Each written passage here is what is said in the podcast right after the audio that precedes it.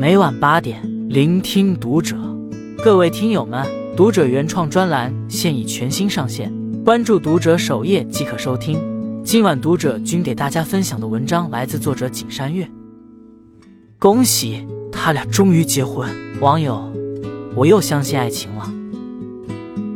朱雨洁与樊笑是一对残障夫妻，平日里只能靠轮椅出行。前阵子，夫妻二人搭乘高铁，将无障碍出行的体验分享到网上。视频里，他们有说有笑，不停的感慨生活的便利与美好，连人民日报都发文说，这才是爱情最美的样子。然而，在认识彼此之前，他们也经历过刻骨铭心的绝望。是爱情带他们步入婚姻，又是婚姻治愈了人生的不幸。有句话说得好，婚姻是一座城堡，里面有你攻守同盟的战友；婚姻是一纸合约，对方是你生死托付的合伙人。好的婚姻可以帮人卸下风霜，助人走出泥泞，也可为生活解忧，为余生托底。一，一九八九年出生的朱雨洁，本是个身高一米八的阳光男孩，可就在二十岁那年，他突发急性脊髓炎，再也无法站立。他一夜之间被击垮，之后整整四年，他把自己关在地下室打游戏，直到二零一四年，残联工作人员带着康复老师上门。才把他从生活的泥潭中生拉硬拽出来。康复老师对朱雨洁的身体进行了评估，然后鼓励他进行生活自理和社会适应性康复训练。就这样，朱雨洁抱着试一试的态度，渐渐走出了封闭他四年的地下室，并很快掌握了转移身体、生活自理的技能，还顺利考取了 C 五右下肢和双下肢残疾人机动车驾驶证。朱雨洁用自己的努力。拓宽了生活半径，不仅能照顾好自己，还很好的融入了社会。后来，经人介绍，朱雨洁认识了女孩樊笑。随着了解的深入，朱雨洁禁不住感慨：“真是同是天涯沦落人啊！”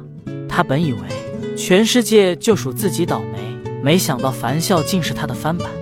樊笑是在十八岁高考前夕。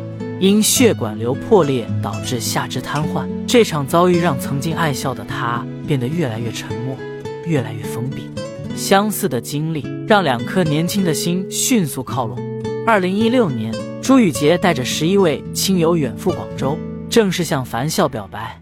两个拥有着相似命运的年轻人一起踏上了爱的旅程。朱雨洁对樊笑说：“坐轮椅没什么，我可以开车带你出去玩。”这也是樊笑受伤后第一次在没有家人陪伴的情况下走出家门。朱雨洁还带樊笑参加了很多病友的活动。樊笑看到，原来有那么多人坐着轮椅同样可以过正常的生活，这也让他重新燃起了对生活的希望。在朱雨洁的带动下，樊笑变得乐观和勇敢了许多，再也不是那个自卑无助的女孩了。后来，他们坐着轮椅去过长沙，爬过黄山。参加过轮椅舞蹈大赛，他们一起学习技能，一起做康复训练。他们就像寻常夫妻一样，体验着生活中的种种精彩。朱雨洁说：“每个人在世界上的样子都是不同的，我们的样子就是用轮椅去行走轮椅人生。”三年前，他们结婚了，如今他们有了一个可爱的女儿，生活过得有滋有味。二，很认同一句话：幸福的婚姻里。不仅要有爱，有浪漫，还要有肝胆相照的义气和刻骨铭心的恩情。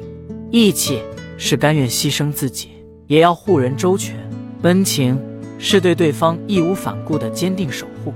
好姻缘看似是上天眷顾，但说到底，还是两个人用心培育出的果实。看过一对金婚夫妇的故事，七十二岁的古大爷和老伴高阿姨是对模范夫妻，然而。多年前，他们也经历过大风大浪，差点就天人永隔。二十多年前的某天，高阿姨被确诊了乳腺癌晚期。那时，古大爷工资不高，还要供几个孩子上学。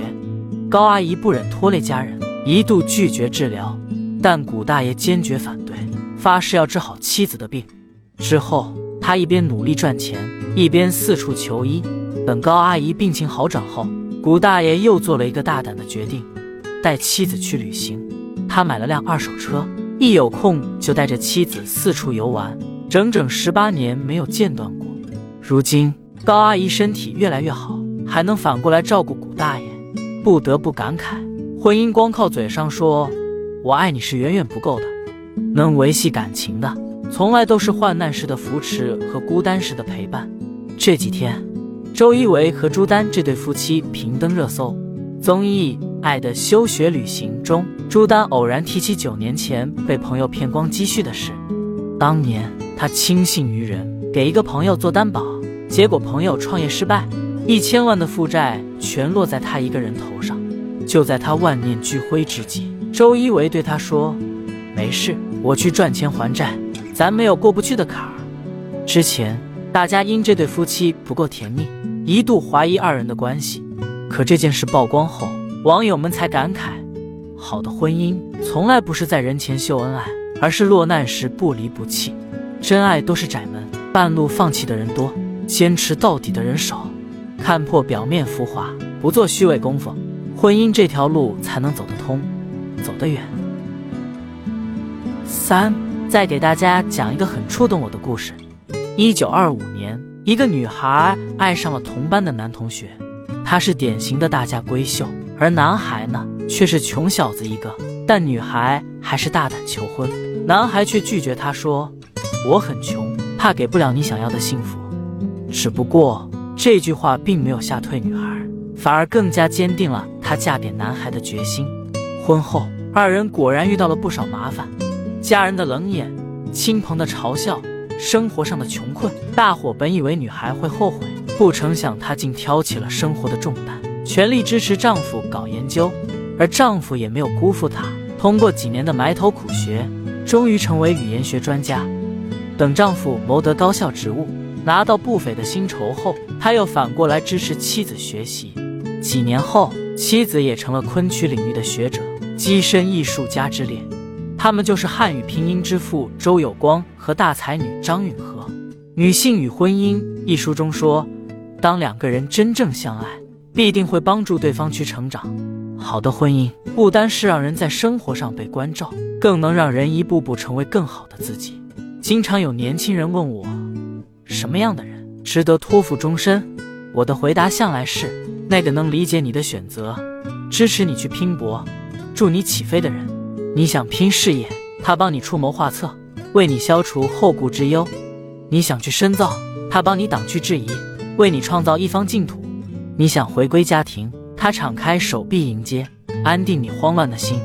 好人是因，好婚姻是果，而检验这一切的标准，就是你在结婚后有了更好的样子。